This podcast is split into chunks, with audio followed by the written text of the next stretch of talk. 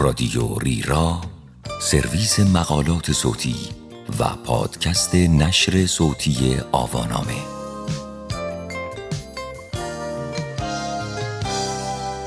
چرا باب راس همچنان اینقدر محبوب است؟ این عنوان یادداشتی است به قلم مایکل جیمونی که در جولای 2020 در مجله آتلانتیک منتشر شده و وبسایت ترجمان آن را در مهر ماه 1399 با ترجمه میترا دانشور منتشر کرده است. من آرمان سلطانزاده هستم. Hello, I'm Bob Ross, and I'd like to welcome you to the 29th Joy of Painting series. If this is your first time with us, allow me to extend a personal invitation for you to get your brushes and, and your paints and paint along with us each show. And if you've been with us before, please allow me to thank you for inviting us back for another series of painting shows. باب راس بی تردید از مشهورترین نقاشان معاصر است. اما در دنیای هنر او را جدی نمی گرفتند. نقاشان حرفه‌ای کارش را بی ارزش می دانستند و حضور تلویزیونیش را نشانه عام پسند بودنش قلمداد می کردند. هرچه باشد، او نه تحصیلاتی در هنر داشت، نه در حلقه هنرمندان رفت آمد می کرد. حتی با آنکه مشهور بود تقریبا هیچ کس از زندگی روزمرش چیزی نمی‌دانست. با این حال در حرکات دست او، در موهای فرفری عجیبش و در مهربانی و آرامش بینظیرش چیزی سهرامیز وجود داشت.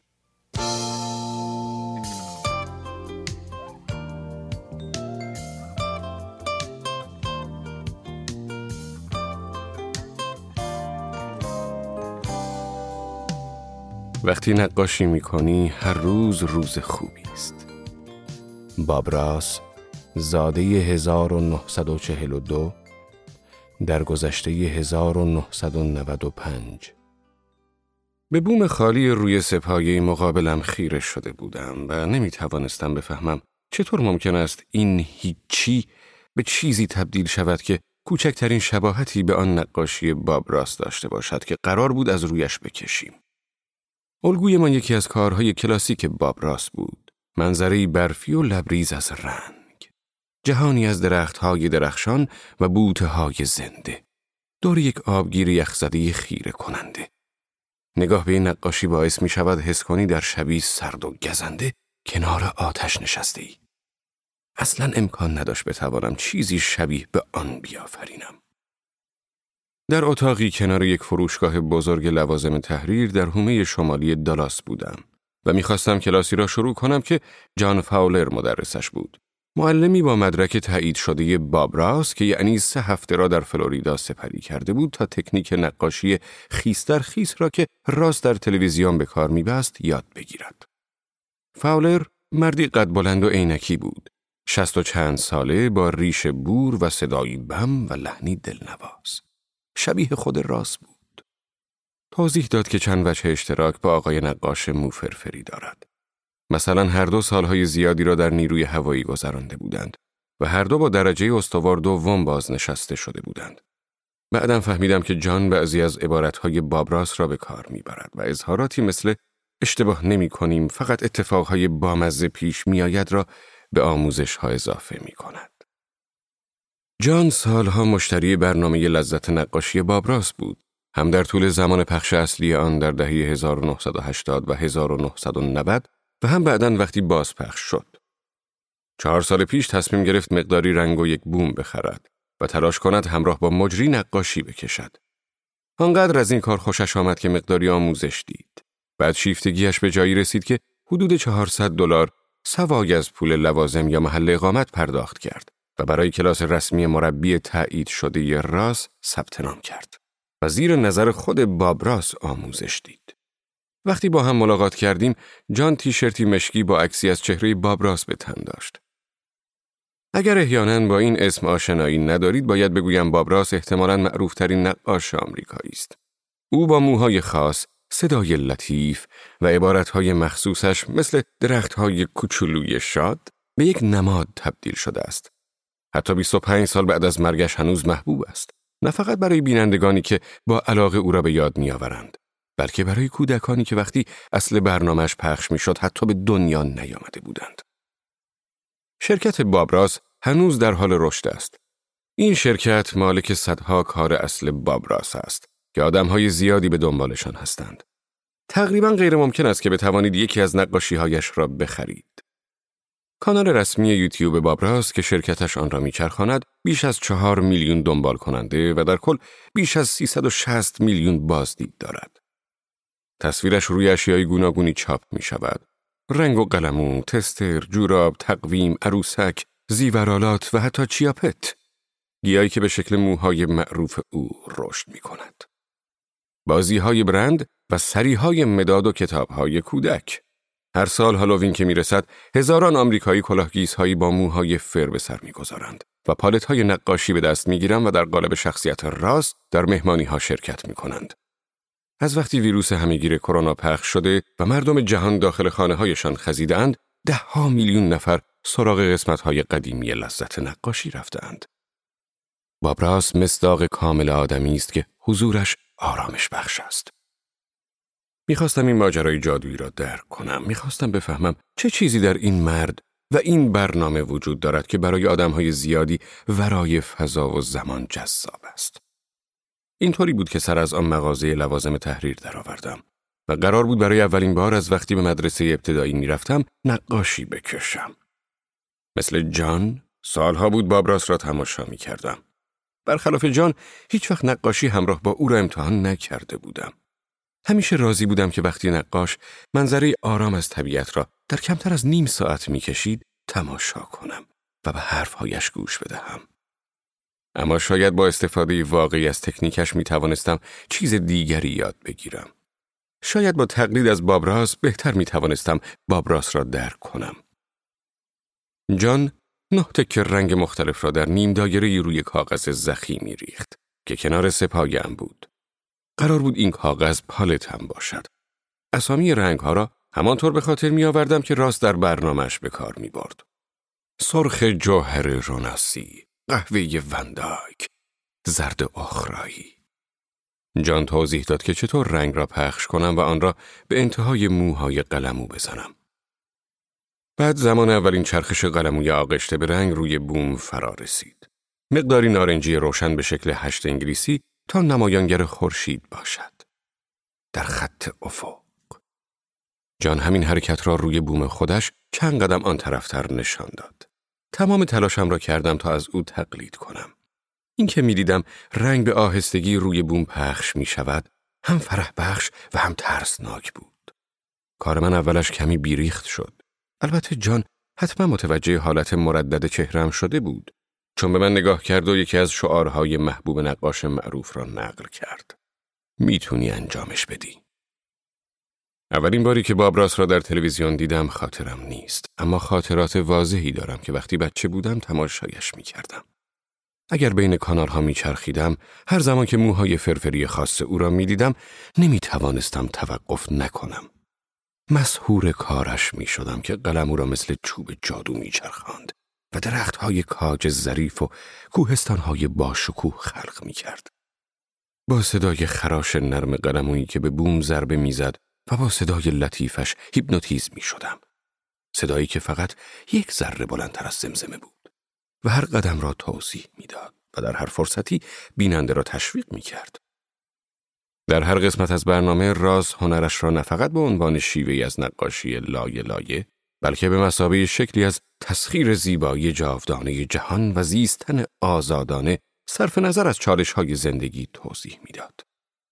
همانطور که بومش را با نور و رنگ پر می کرد، چیزهایی از این قبیل می گفت. این تکه بوم جهان شماست و روی آن می توانید هر کاری که قلبتان می خواهد انجام بدهید. وقتی ابری می کشید ممکن بود بگوید آه ابر یکی از رهاترین چیزها در طبیعت است. یا بگوید ابرها شناورند و اوقات خوشی دارند.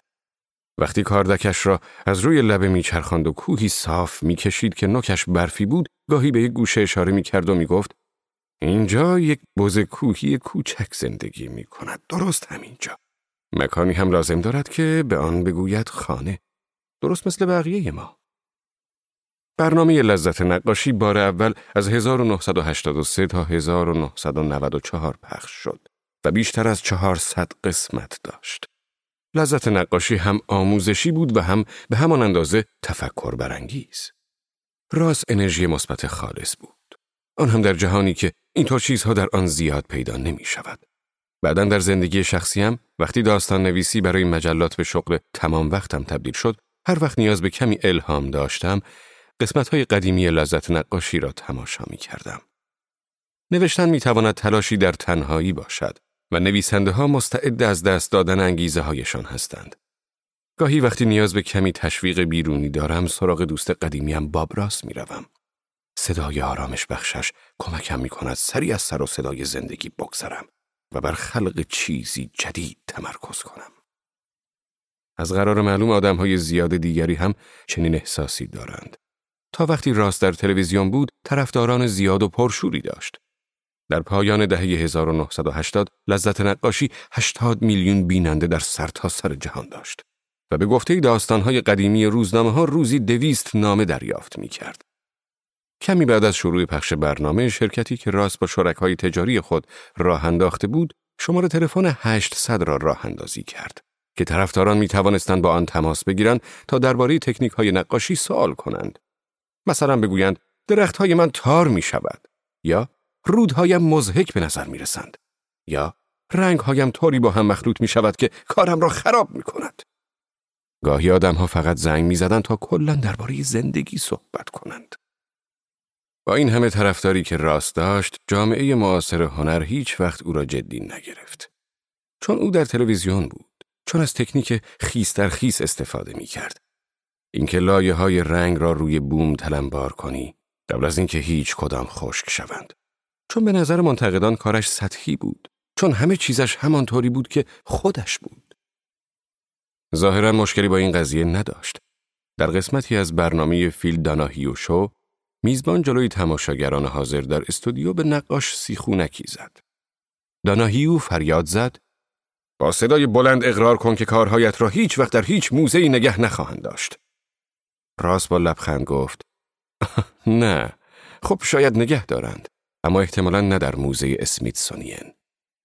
داناهیو پرسید چرا؟ راست گفت هنر من برای همه آنهایی است که دلشان می‌خواسته رویایشان را روی بوم بیاورند. هنر سنتی نیست، هنر فاخر نیست. من هم تلاش نمی کنم به کسی بگویم که هست. راست اولین بار زمانی وارد جریان اصلی فرهنگ عامه شد که ضبط تبلیغات MTV را در اوایل دهه 1990 شروع کرد. آن موقع جذابیتش کمی تنزالود هم بود. اما با گذشت زمان ستایش از بابراست تقریبا به شور و شوقی جهانی تبدیل شده است. مستند شبکه پی بی در سال 2011 با عنوان بابراست نقاش خوشحال مصاحبه هایی با آدم های مشهور از حوزه های مختلف را به تصویر کشید که طرفداران بدون خجالت او بودند. براد پیزلی ستاره موسیقی سبک کانتری رو به دوربین گفت قبلا همیشه بابراست نگاه می کردم. چیزی که یادم مانده حس مثبتش است. جین سیمور بازیگر سریال پزشک دهکده گفت به طور شگفتانگیزی نقاشی را راحت جلوه می دهد. فیلداناهیو گفت ذاتا هنرمند بود بدون اینکه جلب توجه کند. حتی در کامنت های زیر ویدیوهای یوتیوب که معمولا یکی از مسموم ترین محل های گفتگو در اینترنت است، تقریبا همه اظهار نظرها آکنده از قدردانی است. زیر ویدئویی که حدوداً سی میلیون بار دیده شده، نظرات برتر چیزی با این مضمون هستند که اگر همه معلم ها مثل راست بودند، هیچ کس شکست نمی‌خورد. هیچ کس از نمایش کارش احساس شرمندگی نمی کرد. هیچ کس وحشت نداشت که کلاس های هنری شرکت کند. او خیلی الهام بخش است و نقاشی نمی کرد که نشان بدهد چه نقاش خوبی است. نقاشی می کرد تا نشان بدهد تو هم می توانی نقاش خوبی باشی. بذارین تخیلتون آزاد باشه. به همه درخت شاد کوچولو فکر کنین فکر کنم این موضوع رو توی یکی دیگه از برنامه ها گفتم چند وقت پیش یا نامه به دستم رسید و توش نوشته بودن باب به نظر میاد همه چیز تو دنیای تو شاده. البته که اینطوره. برای همین نقاشی می‌کنم. برای اینکه می‌تونم دنیایی رو که دوست دارم خلق کنم. اگه قرار بود غمگین باشه مثلا نیازی نبود که نقاشی کنم. چون این دنیا به اندازه کافی غمگین هست. اگه می‌خواین چیزای بد رو تماشا کنین اخبار رو تماشا کنین. ولی اگه می‌خواین شاد باشین آروم باشین نقاشی کنین. یا به آثار هنری نگاه کنین به طبیعت نگاه کنین خوبه. ردیف پشت ردیف. عجب شیطونایی. راست با برنامه لذت نقاشی خود که بالغ بر چهارصد قسمت داشت بیشتر از دویست ساعت در قالب تلویزیون حضور داشت. با این همه در تمام آن مدت چیز چندانی از زندگی شخصی خود فاش نکرد. می گفت که بهترین مادر دنیا را داشته. می گفت پدرش نجاری یادش داده. در همین فرایند بود که تکی از انگشت اشاره دست چپش را از دست داد که گاهی در نماهایی از برنامه که پالتش را نگه داشته بود قابل رویت بود. حیوانات کوچک متنوعی را به بینندگان معرفی می کرد که بیشتر سنجاب ها و پرنده های زخمی بودند که از آنها مراقبت می کرد تا سلامتشان را به دست بیاورند. گاهی پسرش استیو را دعوت می کرد تا نامه بیننده ای را بخواند یا در یک قسمت معلم جایگزین باشد. اما در کل آدمی بسیار گوشگیر بود. به نظرم بخشی از جذبش ناشی از این واقعیت بود که زندگی شخصی پیچیدش هیچ وقت با کارش قاطی نشد. قسمت به قسمت مثل ابوالهول مرموز باقی ماند. بخش زیادی از چیزی که درباره بابراس می‌دانیم را می‌توان از هنرش حد زد. همیشه چشماندازهایی از طبیعت را با شکوه تمام نقاشی می کرد. مناظرش همیشه مملو از رنگ، پاکنده از درخت و کوه و ابر و پر از حیوان بود. تقریبا هیچ وقت آدمها را نمی کشید. گاهی اشاره می کرد که در مرکز فلوریدا بزرگ شده. جایی که می گفت یک بار قصد داشته تا در وان خانه از بچه تمساهی مجروح مراقبت کند یا اینکه 20 سال در نیروی هوایی بوده که دوازده سال از آن را در آلاسکا گذرانده. او عاشق کوههای برفی شد که بعدا به شکلی بسیار برجسته در هنرش نمود پیدا کرد. در آلاسکا هم بود که نقاشی را یاد گرفت و سریع فهمید که نقاشی را خیلی بیشتر از نیروی هوایی دوست دارد. یک بار در برنامه اورلاندو سنتینل گفت لازمه شغل من این بود که آدم بدجنس و سرسختی باشی. خیلی از آن خسته شده بودم. به خودم قول دادم که اگر زمانی بتوانم از نیروی هوایی خلاص شوم دیگر هیچ وقت آنطور آدمی نباشم. در سال 1975 شغل نیمه وقتش مشروب فروشی بود. یک روز تلویزیون روی کانالی همگانی بود و برنامه هنری را دید که مجری آن بیل الکساندر نقاش تلویزیونی بانشاتی بود که لحجه آلمانی داشت.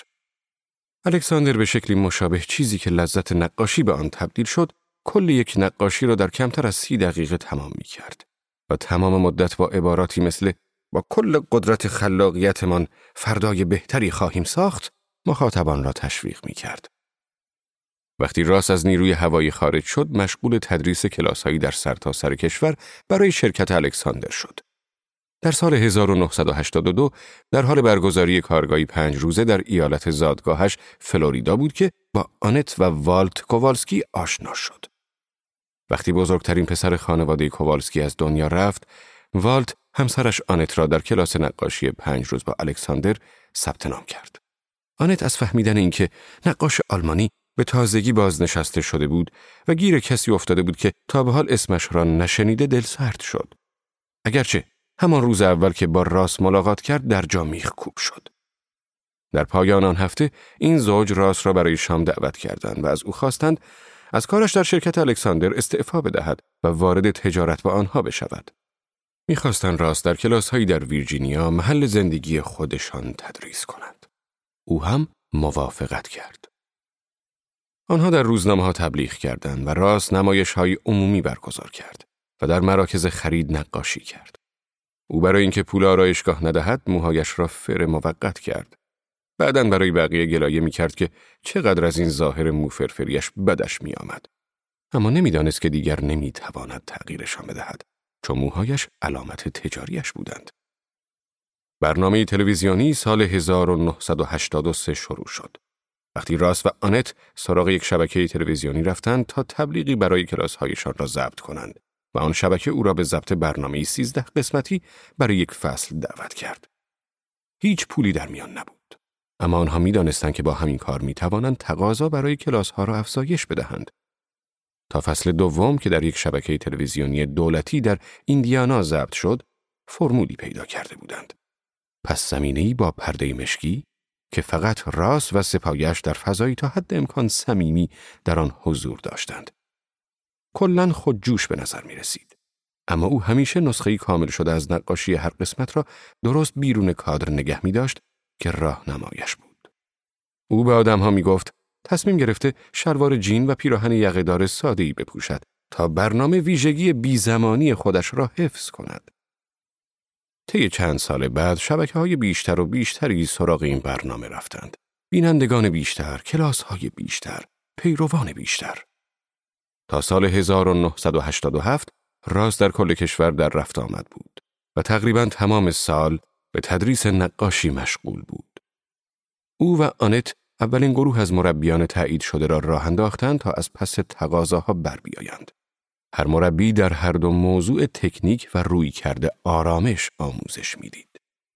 طی چند سال بعدی راز از الکساندر محبوب تر شد و در شبکه های بیشتری حضور داشت. حالا که به عقب نگاه می کنیم فهمیدن دلیل این محبوبیت آسان است. انرژی مثبت بابراز مصری بود. وقتی کسی بتواند این مقدار از خودش خوشحالی آرامش بخش بروز بدهد آدمهای دیگر را وامی دارد تا توجه کنند و در این سعادت شریک شوند. هر قسمت از برنامه به نظر کامل می رسد. آنچه به شکل چند ضربه روی بوم شروع می شود، خیلی زود به نگاهی گذرا و رنگارنگ به جهان تبدیل می شود. پیام راز پیشگویانه بود. بیشتر از یک دهه قبل از اینکه اکثر درمانگران به مراجعانشان بگویند که ذهنآگاه باشند و در لحظه حضور داشته باشند، راست به بینندگانش می گفت قدر هر دم و بازدم را بدانند. آخرین ضبطهایش را که ببینید متوجه می‌شوید کلاه گیس به سر دارد و بیشتر از حد معمول خسته است. اما روحیش همچنان بالاست. مردم تا روز چهار جولای 1995 روزی که به دلیل سرطان دستگاه لنفاوی از دنیا رفت حتی نمی‌دانستند که او بیمار است. قسمت های برنامهش همچنان هر روز جایی در جهان در تلویزیون های همگانی پخش می شود. و محبوب ترین برنامه نقاشی در تاریخ است. راس رنگ روغن و بوم را دوست داشت و تنین واقعی این علاقه در صفحه نمایش پیداست. تا همین امروز میلیون ها نفر به ویدیوهایی که او ساخته است نگاه می کنند و ارتباط احساسی عمیقی با آنها حس می کنند. برای همین است که محبوبیتش به شکلی روزافزون بیشتر می شود.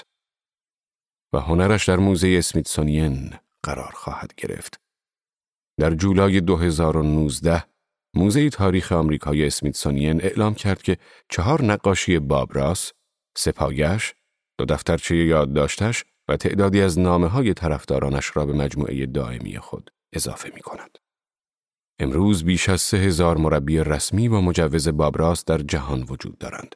هر کسی دلایل خودش را برای پیروی از مسیر راست دارد. اما چند موضوع دائما مطرح می شوند. مربیانی که با آنها صحبت کردم از احساس رضایت ناشی از سبک نقاشی او گفتند. چند نفر از خوشحالی به دلیل اشتراک پیام های تشویق کننده او با دانش آموزانشان حرف زدند. برای متاسب ترین طرفدارانش میزان محبوبیت او در سال 2020 هیچ جایی تعجبی ندارد. حالا بیش از همیشه در دوران استراب و آگنده های نامشخص زندگی می کنیم. جهانمان سرشار از تعارض است. بیشتر سرگرمی هایمان پر سر و صدا، دلهور آور و پرتنش است. بابراس با تمام سادگی ملایمش پادزهری برای همه این هاست. او روی بوم راه فراری به طبیعت رویایی خلق می کند و به ما فراغتی واقعی از تمام دردسرهای جامعه مدرن می دهد. حتی والت و آنت کووالسکی آدمهایی که کشفش کردند و شریکش شدند گاهی از این علاقه مفرت و ماندگار به هر چیزی که ارتباطی با بابراس دارد متحیر می شوند. اگرچه معتقدند که او حسابی خوشحال می شد که چهرهش را روی دستگاه وافل ساز ببیند. سال گذشته والت به نیویورک تایمز گفت حتی نمی توانیم کامل توضیحی بدهیم که قضیه باب راس چیست. آنت توضیح داد فقط می توانم به روز اولی برگردم که در کلاس با او بودم. حس می کنم حالا کل جهان چیزی را می بیند که من دیدم. دختر کووالسکی ها جوان رئیس شرکت باب است که همچنان در ویرجینیا مستقر است. شماره تماس 800 همچنان فعال است و هنوز همان نوع تماس گیرنده های صمیمی دهه 1980 را دارد. بیشتر اوقات تماس گیرنده ها پیغامی صوتی دریافت می کنند که قول جوابی فوری را به هر سوالی می دهد. هرچه بیشتر به سبک باب راست نقاشی می‌کشم بیشتر می‌فهمم که تمام آن سالها درباره چه چیزی حرف می‌زد. نقاشی به این شکل خلق چیزی از هیچ کار نابی است. همینطور آدمی که دارای این حد از انرژی مثبت است. ابتدا فکر می کردم بیشه هایی که می کشم بیشتر شبیه فوران های آتشفشانی چند رنگ به نظر می آیند. بعد نگران شدم که بعضی از درخت هایم روی بوم مثل لکه های عجیب و غریب از کار در می آمدند. در تمام سالهایی که بابراس را تماشا می کردم هرگز به درستی نفهمیده بودم که چطور دقیق قلموها را پر و خالی می کند. گاهی اصلا درک نمی کردم. اگر نوشتنم شبیه نقاشی هایم بود جملاتی این شکلی می شد. این جمله بدی است. اما همزمان که تصویر با برف و آبگیری که نور روی سطحش بازتاب یافته بود پر می شد می توانستم چند قدم به عقب بردارم و ببینم که چطور بخش های مجزایی به تصویر بزرگتری اضافه شده بودند که وقتی نقاشی را شروع کردم اصلا واضح نبودند. مطمئنا اشتباهات زیاد یا اتفاقهای بامزهی داشتم اما چیزی نبود که جان نتواند کمکم کند پاکشان کنم یا با بوته، درخت یا توده از برف بپوشانمشان. می‌دانم که اصلا شاهکار نیست اما خیلی از نتیجه کار راضیم. به نوعی خودم را قافل گیر کردم. یک جورهایی می‌خواهم دوباره امتحانش کنم. دیدن اینکه نقاشیم روی بوم تکمیل می‌شد من را یاد چیزی انداخت. حسی داشت که کمی شبیه نوشتن یک داستان بود. گاهی شاید به نظر غیر ممکن برسد که کاغذی سفید را به چیزی تبدیل کنی که آدمها واقعا از آن لذت ببرند. اما اولین قدم این است که باور کنی می توانی انجامش بدهی.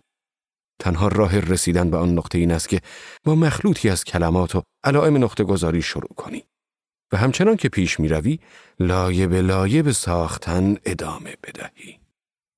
به قول بابراس حتی شاید چیزی زیبا بسازی.